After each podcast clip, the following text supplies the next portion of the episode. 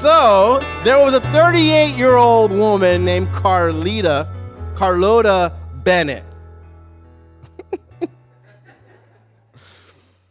anyway, she realized that the water in her house kept rising and is rising, and it now had reached their hiding place. What do I mean by this? Carlota and her family had, had run up to the attic space in their home because New Orleans had begun to flood. So they're hiding in their attic space, and the water has been rising and rising. She began to panic. She started losing control of her emotions, um, and she had good reason to panic because at this point, like, where do you go? Like, I mean, you're, in, the, you're in the attic. You can't go back down into the house because it's all flooded. So what do you do? You know, you start to panic. Hurricane Katrina was blowing uh, sections of their roof off, and the house had shaken off of the foundation. The water was rising, and the fi- family of five was now threatened, and their lives were threatened at this moment, trapped in the attic.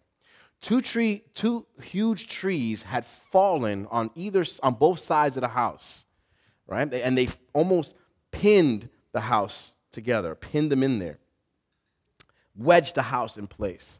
Yet the waters were still rising and their lives were still in danger. That's when Carlota's four year old daughter decided it was time to pray. I can imagine this four year old being like, Mom, snap out of it. We got to pray. You know how kids do that to us, right? Like, we got to, let's just pray. Okay, we're going to pray. So they began to pray. Her four year old daughter said, pray. She grabbed them by the hand. She said, Mom, you've got to calm down. Let's pray. And began praying. When the child had finished praying, the water had started to uh, started receding. They made their way down the stairs and into the house. And into the house. And they noticed that the two trees that had wedged them in saved their lives because the house didn't float anywhere. And a lot of times, what it did was it kept uh, the doors from busting open and extra water coming in, things like that. So th- those tree, two trees saved their lives. They climbed out of the house and made their way through the rubbish and through the water to a middle school to seek shelter. On the way, they saw so much damage. They saw debris they had to walk past bodies of like human bodies of people that had drowned or had gotten killed through things falling. They heard the sounds of screams in the background and collapsing houses. This family of five. The Bennett family, on their way there, they realized that they had lost everything. They've lost everything. When they got to the school, they realized there were about 350 people there. Most of them were injured and they were seeking, ref, uh, seeking refuge and shelter, right?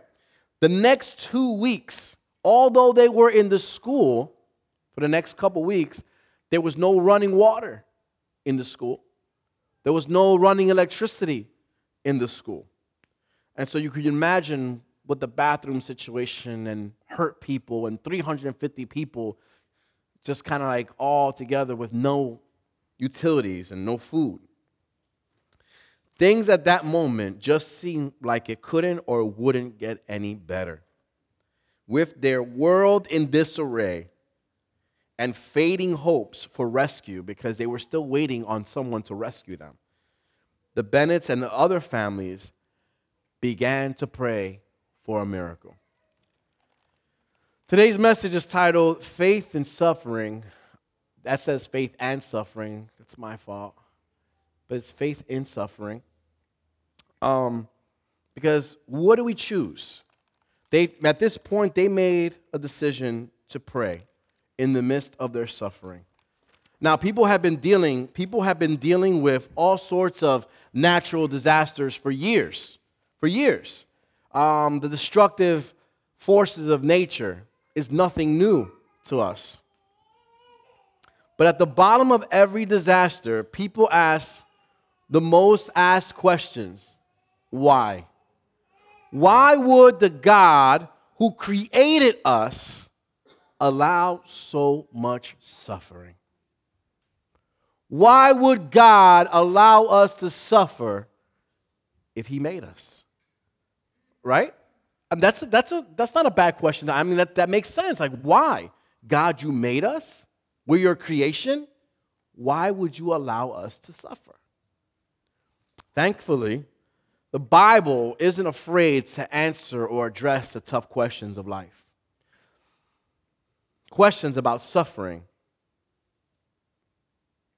is one of the oldest, and there's one of the oldest stories in the Bible that we read that addresses suffering.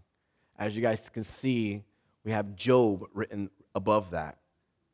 Story of Job. Job, he undergoes true suffering. True suffering. So much. No mother on earth would ever again probably name their child Job. Any moms want to name their child Job? Like I would never put that on it. But although no mother would ever name their child Job, Job is still a man that will never be forgotten. Will never be forgotten. Because of the way he dealt with his suffering, that has been a source of strength for those searching the Bible for strength and answers in time of suffering. How many of us we going through it? We like, let me just read Job. Anybody? Anybody go? Yeah, you're like, well, because his suffering makes your suffering look a lot less, a lot less, right? Very small. Let's turn to Job chapter one, verse twenty and twenty-two. It says, Job stood up and tore his robe in grief.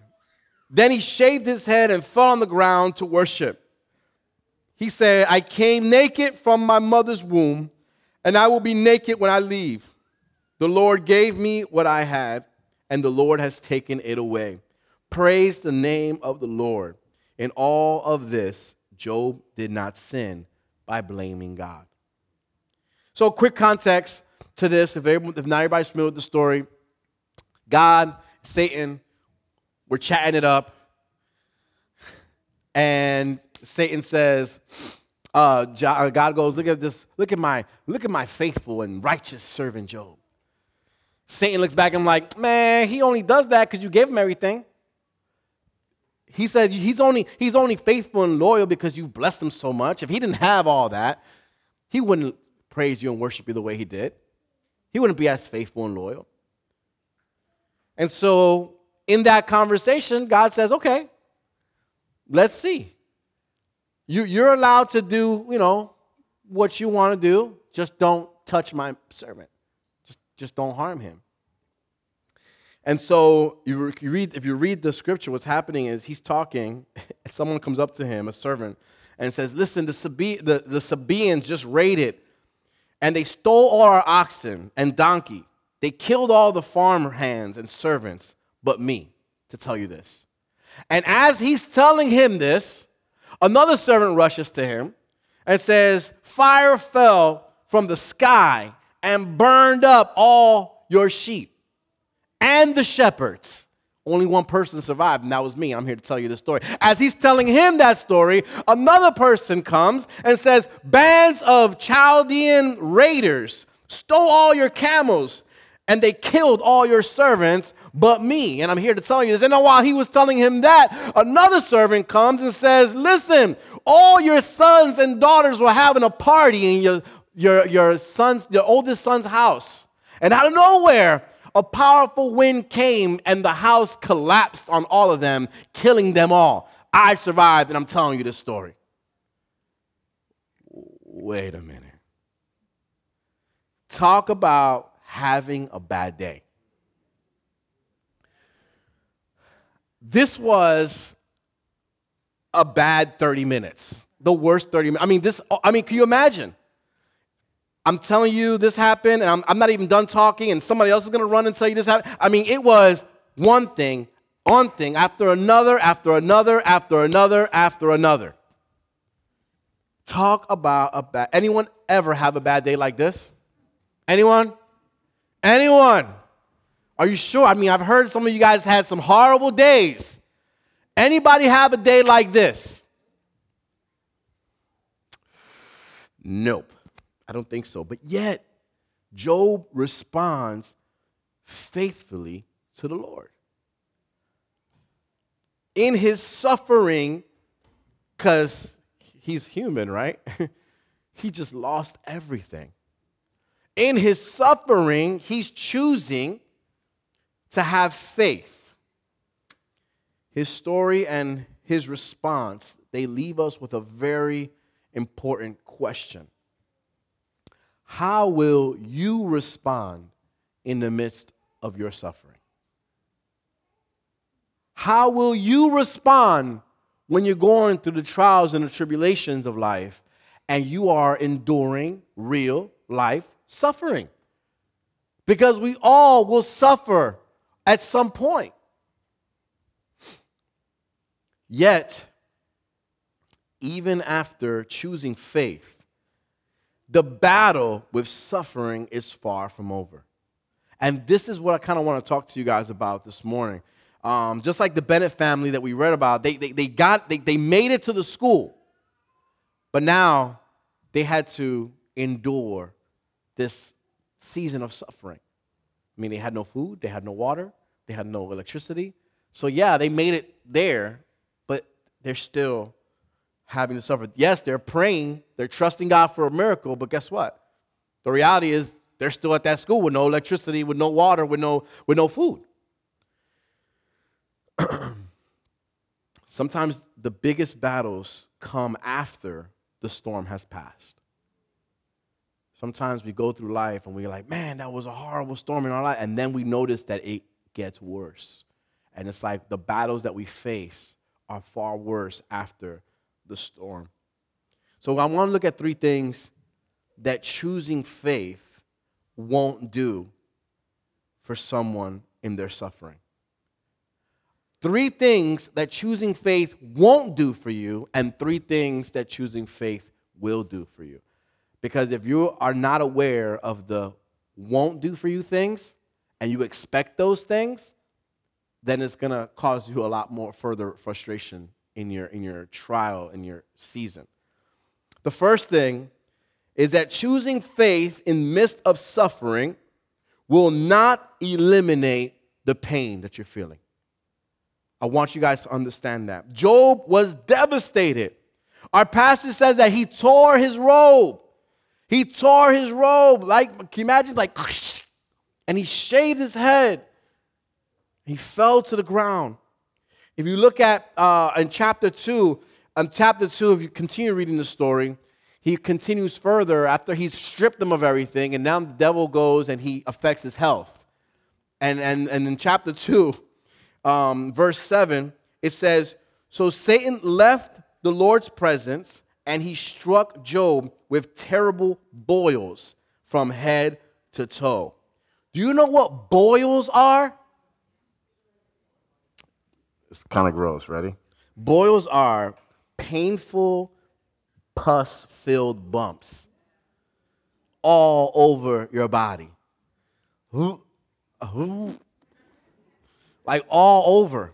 And, and, and, the thing is, if you read chapter two, if you read it more, he was taking pieces of, um, uh, of uh, broken pottery to scrape uh, the, the boils. I'm telling you, man, the guy was in a hurt. Like he was, he was, here he is. He lost everything. And now, in the midst of losing everything, he's miserable. Like his body is hurt, is, is, is, is, is, is, is he's all jacked up. But yet, Job responds to the suffering with faith, with words that to this day are quoted over and over. Well, the Lord give, the Lord take away. How, you, who, who people, how many people have heard that? Well, this is where it came from. This is where it came from. You know, when you're little and your, your parents take something from you, well, the Lord gives, He takes it away. Well, you, the Lord didn't take that away, you did. Can I get it back? That's where he got it from. May the name of the Lord be praised. Job chapter 2, verse 10. He, it says, but Job replied. This is this, so. So he, when it came to everything being stripped from him on day one, his response was, "The Lord takes, Lord, ta- the Lord gives, the Lord takes away." When his body was filled with boils all over, he responds to this too, in chapter two, verse ten, and it says, "But Job replied, You talk like a foolish woman." Should we accept only good things from the hand of God and never anything bad? So, what's happening is after his whole boil situation here, his wife was like, Yo, just curse, just curse God and die.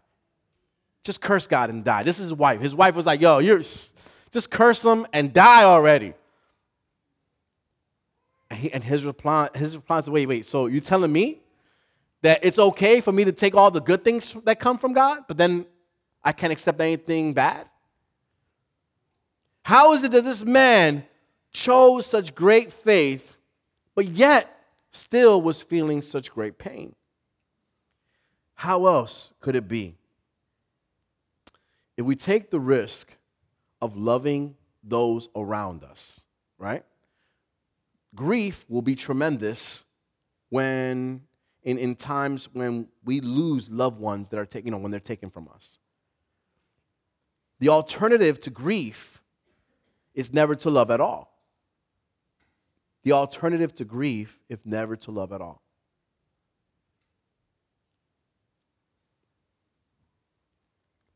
We're called to love. It's, we're instructed in the word for us to love.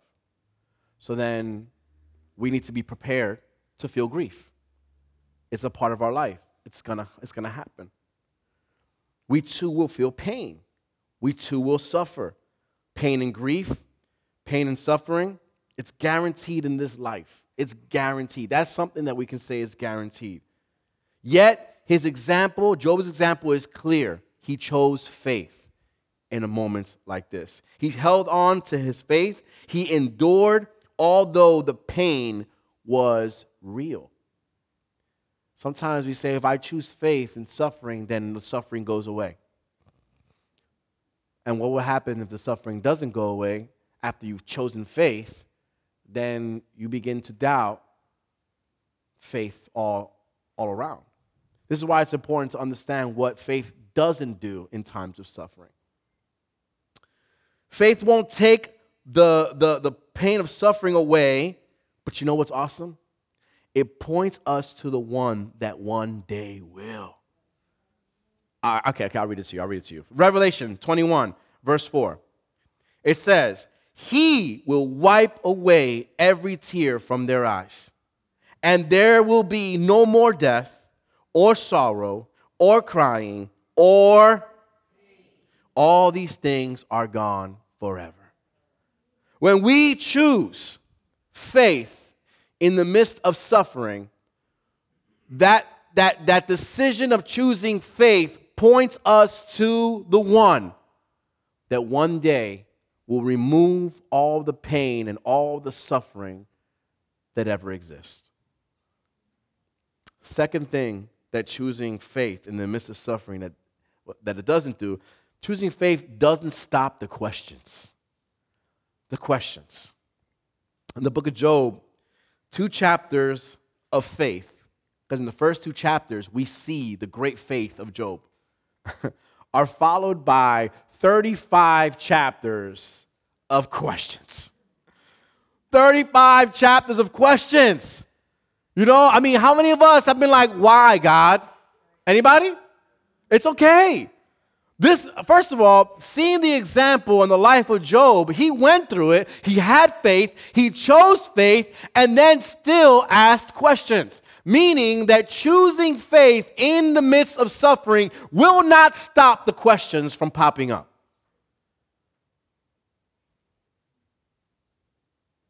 You can see them throughout the chapters, the next 35 chapters in the Word. But Job isn't the only one that asked questions and still chose faith. We see Jeremiah chose, I mean, Jeremiah had faith, and yet he wept. And he wept And he asked God, God, how could you allow such despair? Like, how could you, how could you, how can you sit there and let this happen to me? Like, you see what I'm doing, you see how hard I'm trying. I mean, Jeremiah was faithful to the fact that he would go and preach. He would go and preach. He would go and preach no matter the rejection, no matter the rejection, no matter, he would still go and do it. That's living by faith. We're talking about living by faith the last two weeks in Bible study, and you know what? It's not easy to live by faith. But we see Jeremiah choosing to do so and still having questions. Yes, he chose faith even through his suffering because he was suffering. I mean, he's famous for crying. I mean, who wants to be famous for crying? He's famous for crying. That's how, that's how, that's how much it, it, it, burdened him. That's how much he was going through it. That's how much that, like, he just, it was just too much. And, and he had questions. But it didn't say he was unfaithful to the Lord. It didn't say that. He chose faith. Remember David when David was hiding from Saul? Psalms 13, chapter, chapter 13, verse 1 says, Oh Lord, how long will you forget me? Forever? How long will you look the other way? This is David, King David, talking to God. Listen to me, church. I, I, want you to be encouraged today because sometimes we feel that when we have questions like this before God, like, oh God, have you forgotten me? Then all of a sudden the enemy wants to say, like, oh, how could you dare you ask that? How dare you ask God that? And then self condemnation comes into play. And then you feel guilty, and then you feel shameful. And then instead of turning toward God, you turn away from God because you're shameful of what you've asked God. Are we understanding how important this is to just grasp so that way you don't have to feel guilty when you're in pain and you're suffering and you choose to still know, God, you are great. You are mighty. I'm still going to follow you. I'm going to believe in you. But God, what is going on here? That's okay. That's okay. These questions sound so familiar. I've asked these questions myself plenty of times. To question suffering doesn't make you a heathen or a pagan. It does not. It means that you are human. Come on. God doesn't want a bunch of robots playing church every Sunday. Uh, uh, uh, uh, praise God, praise God. Uh, like, you're like, he doesn't, he doesn't want that. He doesn't want that. He wants you to be real. He wants you to be you. He created you the way you are for a reason. So that you can praise Him, you can serve Him, you can surrender your life to Him, but surrender the life that He made.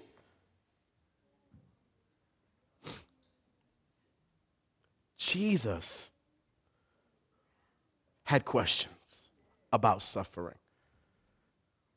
Before his crucifixion in the Garden of Gethsemane, um, Father, do I really need to go through this? If there's any way, if there's any way, maybe we could get past this, that'd be nice. But your will be done. That's, that's, still, that's still a question. Like, you know, like, do, do I really got to go through this? And that was Jesus. That was Jesus. Do I still got to go through this? Okay, Father, your will be done. Choosing faith does not remove the pain of suffering. It doesn't remove. It doesn't remove the, the, the questions that come into our mind and choosing faith in the midst of suffering will not create magically logical reasons for your suffering. This is something that, like, but why? I mean, like, but logically, things just don't make sense. Why would this happen to me? We question God is one thing, right? But then to, to question the, the, the logic of some things, you know, and some of us, you know, some of us just need to understand how it works. I just need to understand how it works. I just need to know, but but but I, I, it's got to make sense to me. Some of us are living in a world where it has to make sense to me. The book of Job wants us. Uh, the book of Job uh, it, it, points. It, it paints us as an unusual picture. this is a very unusual picture the book of Job paints. So it paints a conversation, God Almighty entertaining a convo with Satan. God Almighty entertaining Satan. He's talking with him. This is the picture that Job paints us. A very unusual, right? About this nearless, flawless man. They start talking about this. So, so, so now, first of all, Satan and God are talking, and then they start talking about a man, like a man that was almost flawless. But, but he was, you know, almost flawless. There's things that we don't like about this story. Can I, can I tell you some of the things that we don't like about this story? We don't like the fact, number one, that God and the devil are talking. Why are y'all talking? They're not supposed to be talking. We don't like that. God, why are you talking to that fool? Why are you entertaining him? If you would have never talked to him, he would have never went through that. like, right? Like, like, so, so, so we don't like the fact that God was talking to, the, to Satan. We, we also don't like the fact that God is seamless. I mean, he, he, it seems like he's just watching from the sidelines. God, what are you doing? How are you watching all this? We don't like that. We don't like to read that, that, that he's watching from the sidelines while this is, we don't like to, to read that all the things that Satan has done to Job? And that God allowed it? Like he's watching this and he's like, go ahead. And he's seeing what the enemy is doing to Job. And he's watching this over and over again, right? Like, like we don't like to read this. We don't like to see this. Nothing about this story really makes sense. But, but what's the logic behind this? Why, where, where's the logical meaning behind all this? And some of us are chasing logical meaning. And we feel that if we were to turn uh, to, in our, to turn to God in, our, in faith during our suffering, maybe things will be more logical. And that's not true. And that's not true. The point that this makes a point for me because suffering doesn't make sense, right? Suffering doesn't make sense. What do we all want? We want a good family. We want a good job. Um, if, we could have changed things, we would have chosen a, a, a, nice childhood. We want to give a good childhood for our, our, our children, a good education, a good career, you know, um, financially stable so that we can buy a nice house or, or be set for retirement. Um, oh, and no suffering ever again. Like if you were putting your life together on a piece of paper and writing, you were writing out your life you would pick all the things that you like, you know, you know, job, family, love, joy, happiness, stability, this and that. No one's gonna write suffering. No one's gonna do that. No one's gonna do that. Grief, suffering. No one's gonna do that. So, so um, no suffering through it all. But yet our desires of life collide with the reality of life. You understand? What we desire is not reality, because the reality is that we will suffer, we will have grief. And here comes the suffering through grief, through hardships, through illness, through crisis, through tragedy, and the list goes on and on. And it doesn't discriminate. Suffering does not discriminate. No, it doesn't matter your age, teenagers, young old. It doesn't matter your, your sex. It doesn't matter, you know, your nationality. There is no discrimination when it comes to suffering. And through all of this, faith is still an option, even if it doesn't seem logical. Illogical. Choosing faith in the midst of suffering may look like insanity to all who are watching you go through things. Like you are bound to hear things like this. Job, oh man, yeah, Job 2 9. I mentioned this already, but we'll mention it again. And his wife said to him, Are you still trying to maintain your integrity? Curse God and die. This is his wife. Which means this it tells me that in, in this story, the person most closest to Job, the person most closest to Job, still didn't understand the logic behind his faith in God in the midst of suffering. There will be people in your life, no matter how close they are to you, that you will choose faith in the midst of suffering, and they will be like, What is wrong with you? Why, what are you doing? Like, how, how are you choosing to trust God? I mean, look at look, God is allowing this to happen to you right now, which was the case at Job, right? Job, God allowed those things to happen, and yet Job still never took his faith off the Lord.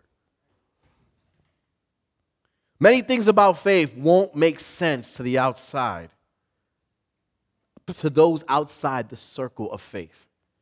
We have people that are in our friends, our families that really don't, don't believe what we believe. They don't have a, a relationship with God. And 1 Corinthians 1.18, it says that the message of the cross is foolish to those who are headed for destruction. But we who are being saved know it is the very power of God. If you are outside the circle of faith, anything that has to do with placing your faith in the Lord may seem dumb, irrational, uh, uh, uh doesn't make sense to them. It's not gonna, they're not going to understand it. And so we can't, we can't be swayed, and this is important. We cannot be swayed by people that don't even have a relationship with God. If I'm suffering, don't give me no. You, you got a relationship with God? No, no, get on my face. I, I don't need, I don't, I don't, I'm, I'm already going through some pain and suffering right now. I don't need to be misled. You got a relationship with God? If you do, all right, then, all right, t- talk to me. Help me out. Sit by my side. Don't, don't put yourself through more grief than necessary. If you're already going through it, the last thing you need is those that don't share a relationship with God to then enter your circle and then plant all sorts of junk into your head. God will work his greatest triumph through what appeared at that moment to be the greatest loss. We see that at the cross. God worked his greatest triumph through what at that moment seemed to be his greatest loss. Jesus, the prophet, is finally dead. Oh, what a loss, what a loss. No, it was the greatest triumph. He rose from the dead. Okay, it doesn't take away the pain, it doesn't stop questions, and it doesn't create logical reasons for suffering. Choosing faith in crisis, in, in, in, in, in suffering, does remind us that God is in control. Hebrews chapter 11, verse 3. By faith, we understand that the entire universe was formed at God's command, and that we and that we what we now see did not come from anything that can be seen. Faith is believing that God exists. It doesn't require perfection. You don't got to be perfect to have faith. And this, this, this is important. You don't have to be perfect to have faith, but a consistent belief that God is in control. That's having faith. God is in control. God is in control. Choosing faith in the midst of suffering means choosing to believe without seeing that God is in control. It's not an easy task when we choose faith. We have to trust. This, this, this is why it's not easy, because at that moment we're choosing to trust in God, the same very God that allowed the circumstance that you're currently going through at the moment. I want you to understand that. It's not easy because when we choose faith in suffering, we are choosing to trust God, the very God that allowed us to go through the suffering in the first place. It's like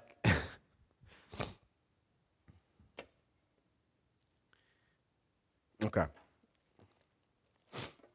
If you look at Job's story, the only one in complete control the entire time is God.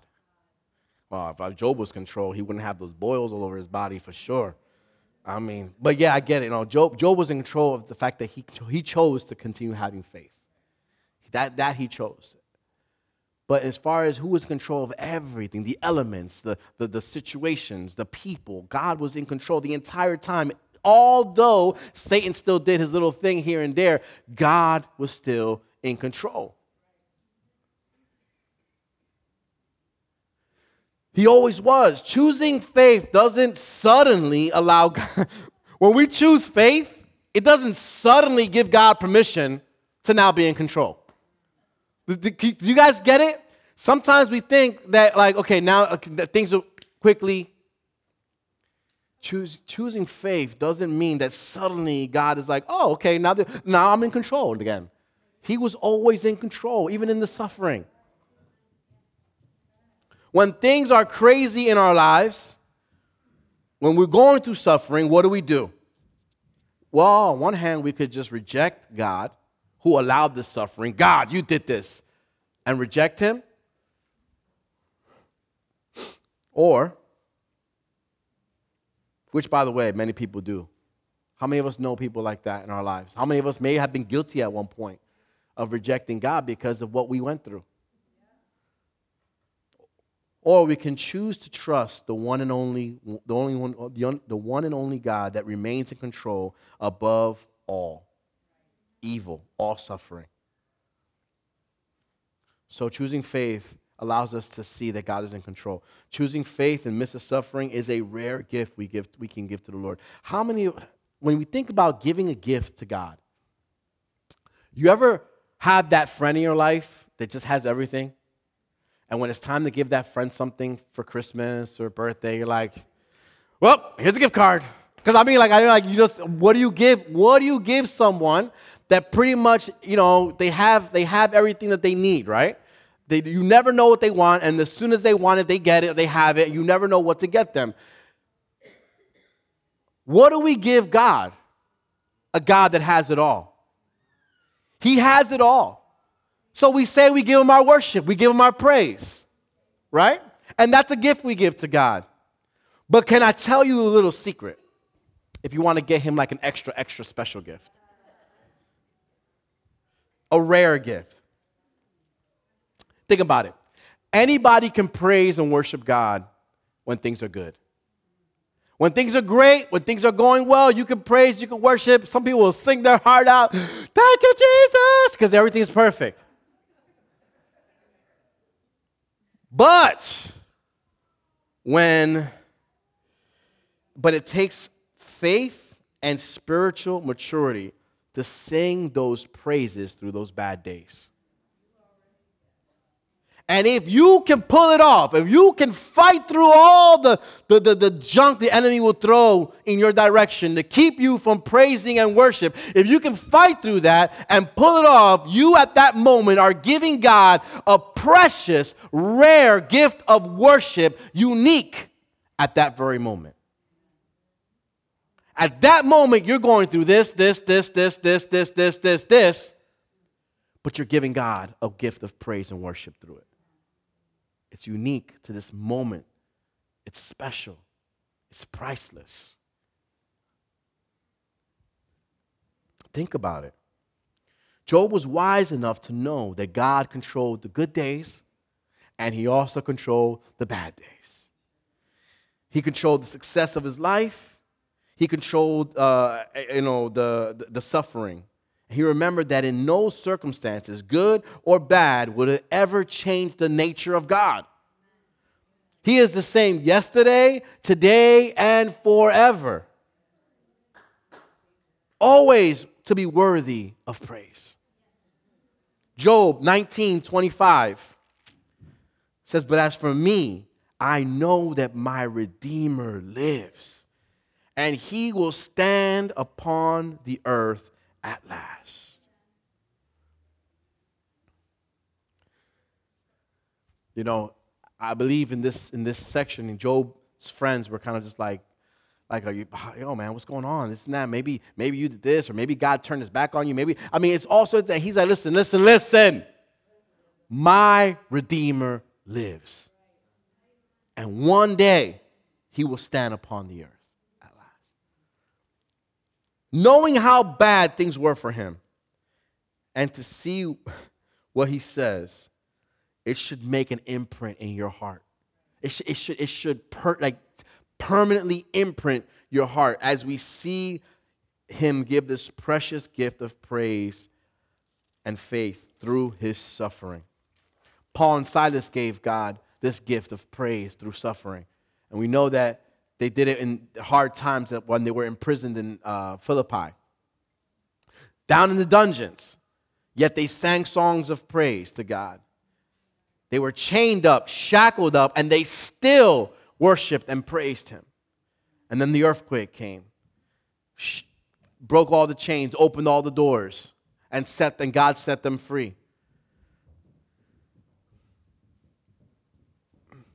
They could have possibly, had they missed the opportunity to choose faith in the midst of suffering, had they had they missed the opportunity to, to, to praise the Lord in prison through the trial, through the tribulation, they could have never had such a great harvest of souls in that community. You guys know that what happens is the, the, the, doors bust open, the jailer is saved, he goes home and his whole family is saved. There's, there's, a, there's a, a, a outpouring of people coming to the Lord because they chose to have faith in their suffering.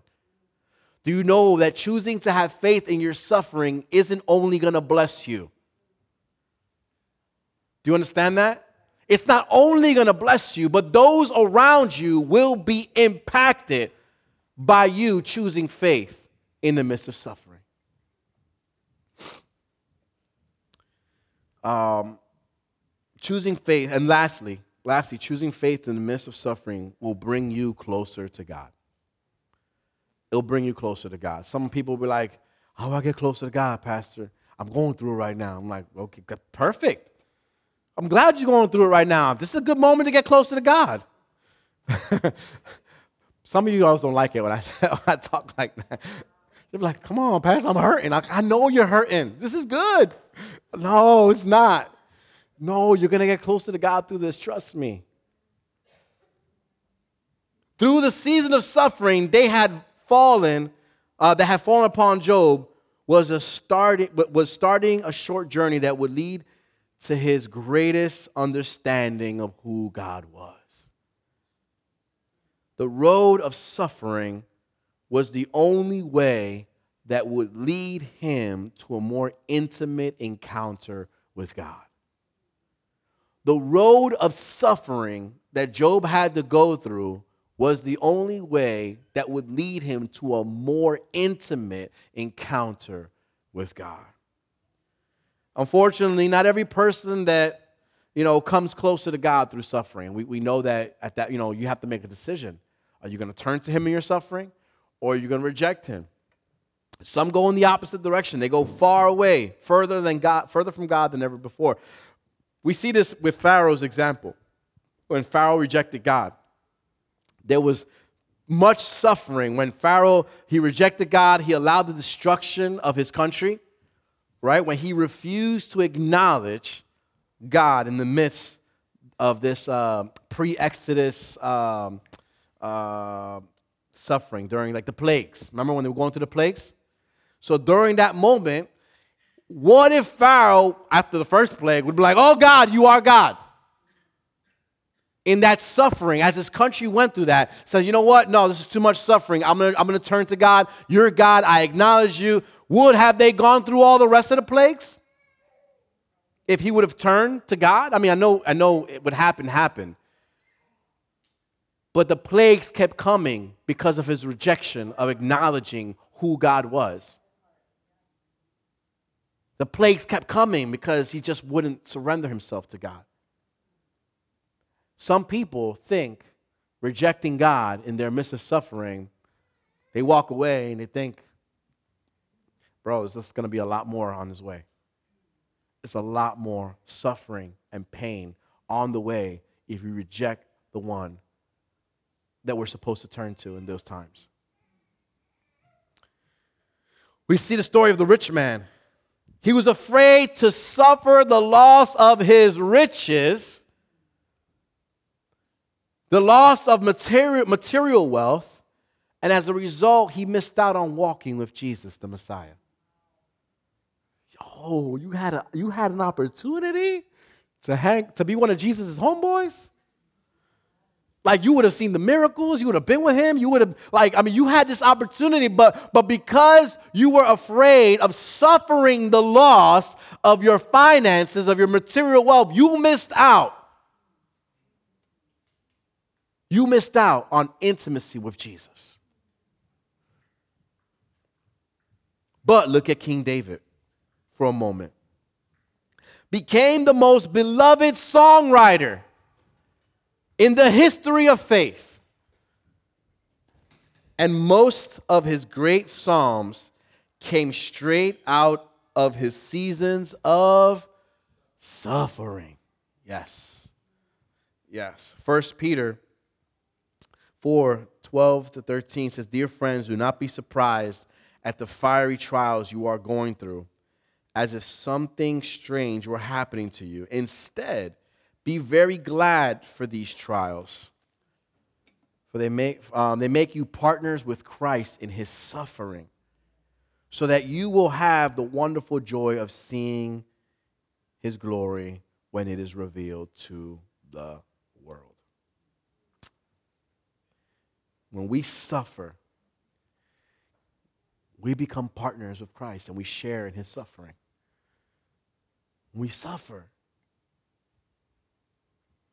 especially when we're suffering for His sake. When we suffer for His sake.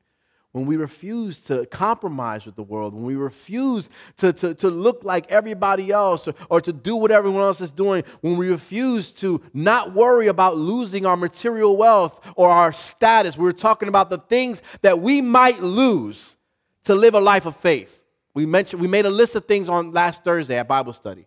What are some of the things that we could lose if we choose to live out a life of faith, money, status, popularity. These are, I mean, we went down the whole list, there was much more.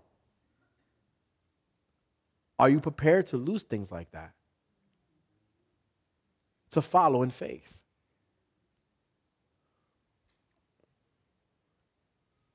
And if, and if right now you find yourself like the rich man, like, uh, uh, I do want to follow. He wanted to follow Jesus. He did. He wanted to follow Jesus. That's the whole of the sermon right there. Like he wanted to follow Jesus. He says, I, I want to be with you. I want to follow. And he, Jesus was like, all right, come on, let's go. Give it all up and come with me. And he's like, oh, snap. I didn't know there were conditions to this. I, I didn't know I had to, wait, well, come on. I mean, at least let me put in some stocks and bonds or something. Like, I mean, let me put it somewhere. You know, it was like, you want to follow Jesus. And some of us right now, we want to serve him. We want to follow him. And yet we're holding back because of the thought of the suffering that we might encounter in certain areas of our life. I might suffer this relationship if I follow God. I might suffer in my finances because some of the ways I get my money is through uh, selling, selling, uh, what do you call it? I'm, I'm a bookie on the street. What do you call it? Numbers, selling numbers on the street. That's how I make my living. That's how I make my living. I'm a bookie. I'm a bookie past them now. If I turn my life to God, I mean, what, what, I might suffer. I might go through. I might go hungry. So you're telling me that the Almighty God has less power than these numbers you're selling on the street?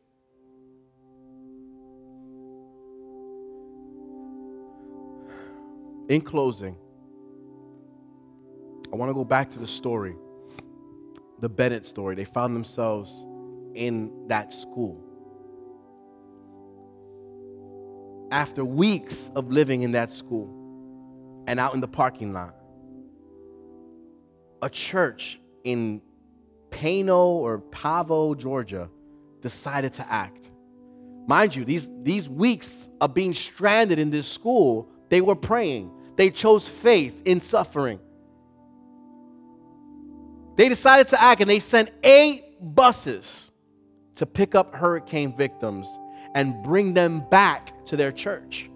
So they rented eight buses, they sent them over there, they loaded them up, and they brought them back to their church. There, 259 people now had hot food, they have comfortable beds, they had clean restrooms, donations of clothes, donations of shoes, food, money.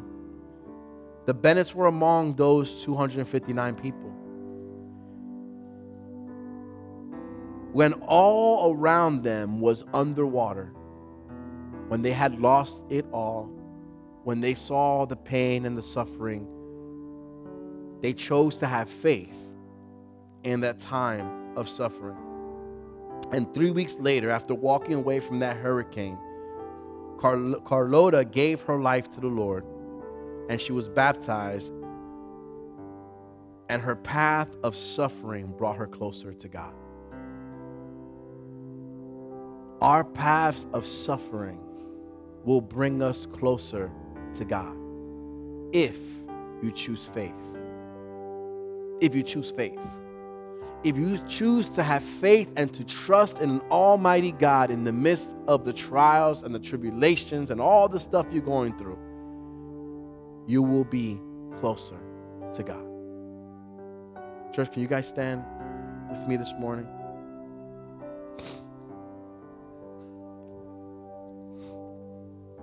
Can I have some of the prayer team make their way up to the front?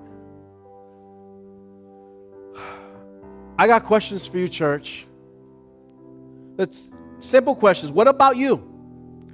How about you? Where is your path of suffering taking you? Where is your path of suffering? Some of us are going through some things right now. Some of us got some stuff going on right now. Some of y'all got some drama in your life. Y'all seem can some of you guys can't get away from it. You got drama in your life right now. Where is that road of suffering pointing you to? Is it taking you closer to God? Or do you find yourself rejecting and pushing further and further away? The times of suffering are real. There's pain and there's questions that come from it. But if we choose faith in these times, we will see that God is in control. God is in control. Choosing faith in these times, it gives you an opportunity to give God a precious gift. A gift that it's just not the same to give Him praise and worship when things are great. There's something powerful about being able to praise and worship Him when you are going through some suffering.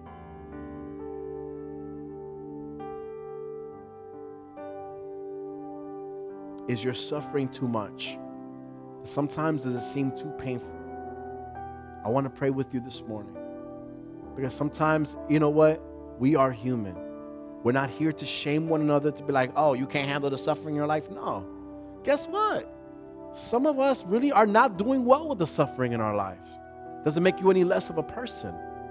It just means that, you know what? You need people to come alongside you to just show you that you're loved and that you will get through this. You will get through this. We want to pray with you this morning. If anyone's going through some things in their life, it doesn't. maybe maybe you don't. Maybe you're like, well, I'm not really suffering, Pastor. If you are going through a trial in your life right now, if there's any suffering in your life right now, if there's grief in your life right now, if you if you know you want to follow God, if you know you you know I want to serve you Jesus, I want to follow you Jesus, but yet there's some things in my life that I'm I'm I'm I'm I'm thinking about like I don't want to suffer the loss of and it's keeping you and holding you back. We want to pray with you this morning. And I also want to do I want to pray for those that God has placed because there are some of you here today that are amazing encouragers. You guys talk to people on the phone, you encourage one another when you're going through it.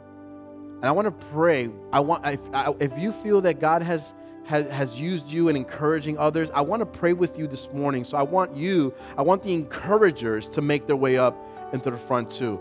We, we, should have a, we should have a church full of encouraging people because the Bible calls us to encourage and motivate one another. So if you are an encourager, I want you to come up because we want to pray with you. We want to pray with you that God give you words, that God give you wisdom, that God give you discernment as He puts people in your life that are going through pain and suffering.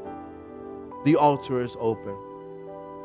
Father God, right now, look at those that are here today Look at those that are making their way or, or are struggling to make their way up, Lord, fighting within themselves to take a step of faith and come before you your altar this morning.